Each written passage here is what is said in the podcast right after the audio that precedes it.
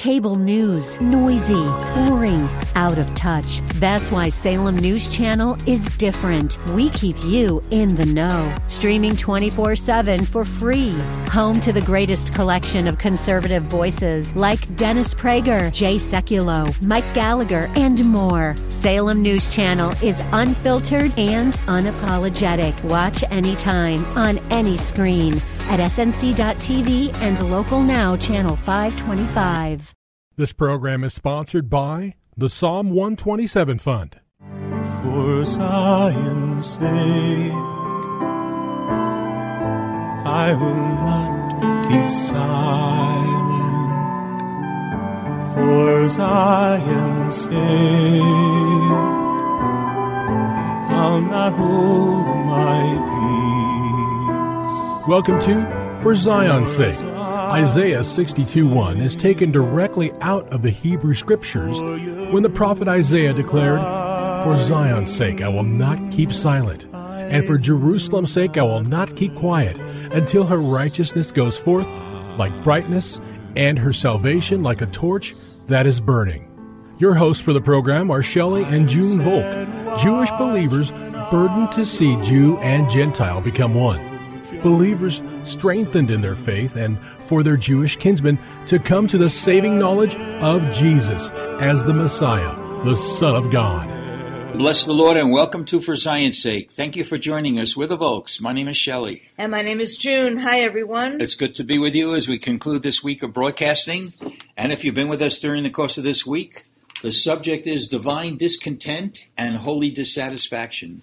And as we've said every morning, if we just use the words discontent and dissatisfaction, that can only lead to discouragement. But when we add the words divine and holy, these become ingredients in our lives that will cause us to be like Paul, who said, I have not already attained or not having apprehended that for which I've apprehended, but I press on toward the upward call of God in Christ Jesus.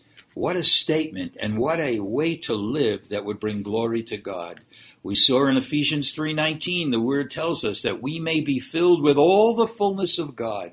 So we cannot just be dejected over what we are not, but we can look with anticipation that if we have divine discontent and holy dissatisfaction, we can cry out to God to fill us to overflowing that we will be filled with all the fullness of God. And we talked about various areas of our life that should be in a progressive way. For example, we started with grace because it says in 2 Peter 3:18, "Grow in the grace of our Lord Jesus." And we saw that in Greek the word grow means to be enlarged. So my our question is, are you being enlarged in the grace of God? 1 Timothy 1:14 says, "And the grace of our Lord was exceedingly abundant." Is the grace of God in your life exceedingly abundant? In that same verse, 2 Peter 3:18, it also says, "Grow in the knowledge of the Lord." And as we looked upon this, we saw that it's not knowledge for knowledge's sake. It's not grace just for grace's sake, but it always leads to something else. And we saw that if we increase in the knowledge of the Lord, it says in verse 10 in first colossians in colossians 1 so that we would walk worthy of the lord and be fully pleasing in his sight and be fruitful in every good work. How does that come about? By growing in the knowledge of the lord. We turned to faith and saw the apostles cried out to, lord, to the lord increase our faith. We saw in 2 thessalonians 1 3 that faith needs to grow exceedingly. And then we saw in verse 5 why? So that we may be counted worthy of the kingdom of God. And we know the word says without faith it's impossible to please God. And in 1 Corinthians 16 13 it says, stand firm in the faith. So divine discontent and holy dissatisfaction is a cry for something more. It's a cry for God to fill us with all the fullness of God into our lives. Yesterday we spoke about love, and Junie read 1 Corinthians 13, which explains agape love, and that 1 Thessalonians 3:12 says, "And may the Lord make you increase and abound in love to one another." Why? So that he may establish our hearts blameless before our God and Father at the coming of our Lord Jesus with all his saints. First Thessalonians verses 9 and 10 says, May your love may abound still more and more. In chapter 4, that is. That was chapter First Thessalonians chapter 4. Thanks, Junie. So now let's look at another thing that God calls us to be doing, and that is to live a life that's pleasing to God. If you have your Bibles, turn with us to 2 Corinthians chapter 5 verse 9. Listen to these words. Therefore we make it our aim. This was what Paul was writing, whether present or absent, to be well pleasing to God. Is our life well pleasing to God? That needs to be our aim. That will prepare us for the coming of the Lord. And we know that in John 8, verse 29, we hear these words out of the mouth of Jesus when he walked this earth I do always those things that please him. In other words, everything that Jesus did was pleasing in the sight of the Father. Romans 8 8. Those that are in the flesh cannot please God. We read in the Hebrew Scriptures, Psalm 147 11. The Lord takes pleasure in those that fear him, in those who hope in his mercy. Junie, so we see that we don't please God just to please him, but it always leads to something that will enlarge our lives in him. And that's what God is looking for an enlarged life for, with the fullness of God in our lives. And you know, when you read Romans 8 8, that when we're in the flesh, we can't please the Lord, uh, we need to understand that that's the battle of our faith. The lust of the eyes, the lust of the flesh, and the pride of life. The battle of our faith and what we're talking about this week with divine discontentment and holy um, dissatisfaction mm. is we want to be more like God.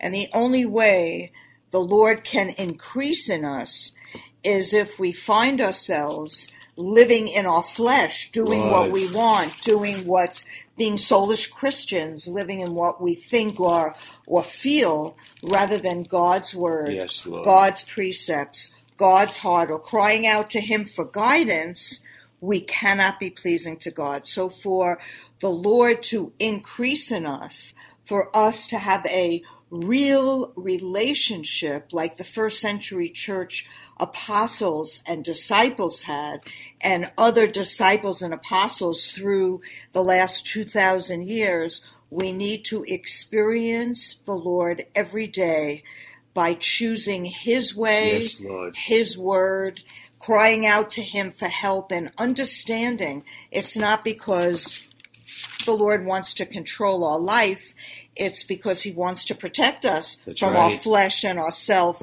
and uh, our soul and even the devil, Shelly, that God yes, wants Lord. to deliver us and He wants us to experience His wonderful promises and their.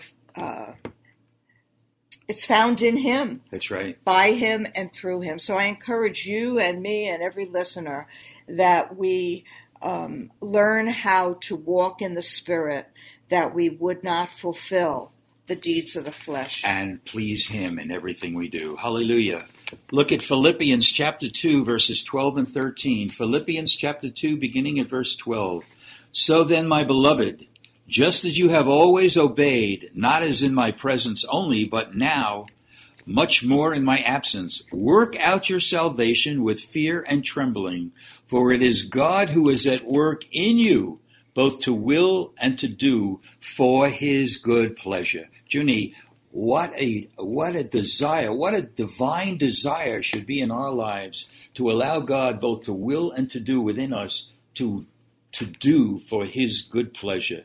And verse 14 says, do all things without grumbling or disputing. Wow, that would definitely declare that we are of him. Look at Hebrews chapter 13, verse 20 and 21. Hebrews 13, beginning at verse 20. Now the God of peace, who brought us from the dead, the great shepherd of the sheep, through the blood of the eternal covenant, even Jesus our Lord, equip you in every good thing to do his will, working in us that which is pleasing in his sight, through Jesus the Messiah, to whom be the glory forever and ever. Amen. Junie, this is something that we should uh, we should just be craving for. That God is waiting to equip us in every good thing to do His will, working in us that which is pleasing in His sight. Junie, what greater joy is there than doing and being what we are to please God? And as I brought out before, and you read out of Romans 8 8, that when we're in the flesh, we can't please Really? God. What you just read is very important that God is waiting for us to be willing. He doesn't push himself on us.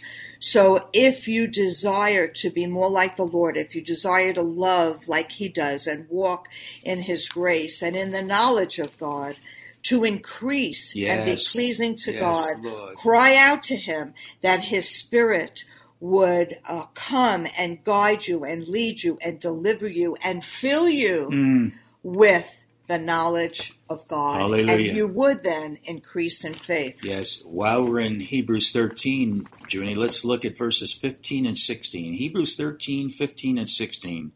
Through him, then, let us continually offer up a sacrifice of praise to God, that is, the fruit of lips that give thanks to his name.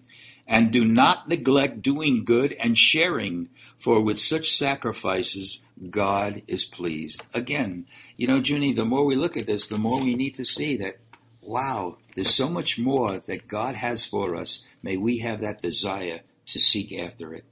You know, the sacrifice of praise, Shelly, I think of uh, uh, Jonah in the belly of the whale.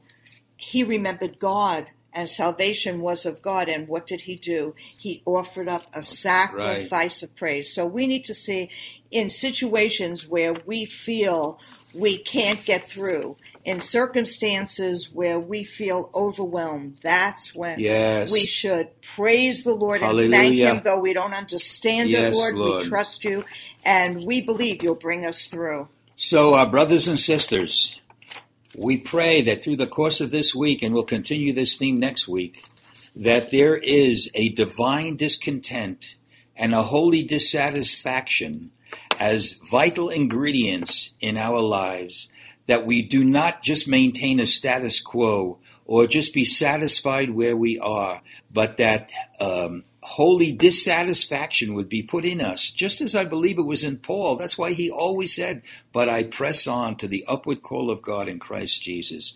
So I pray that these words have ministered to you through the course of this week, and there'll be a divine discontent and a holy dissatisfaction that will that will cause you to cry out to have the fullness of God in all of our lives. This being Friday, we want to identify ourselves with our Jewish kinsmen, and we're going to recite the Shema. And if you know it, please feel free to say it along with us. Shema Yisrael, Adonai Eloheinu, Adonai Echad. Hear, O Israel, the Lord, our God, the Lord is one. We thank you, Lord. Thank you for the great gift of salvation. We pray, Lord, if there are any Jewish listeners to this, they would be provoked to jealousy to see that God is a personal living God who's crying out for his people and for the church to become the church by living with a divine discontent. We pray this in Jesus' name. Amen. For Zion's. Thank you for joining us this evening.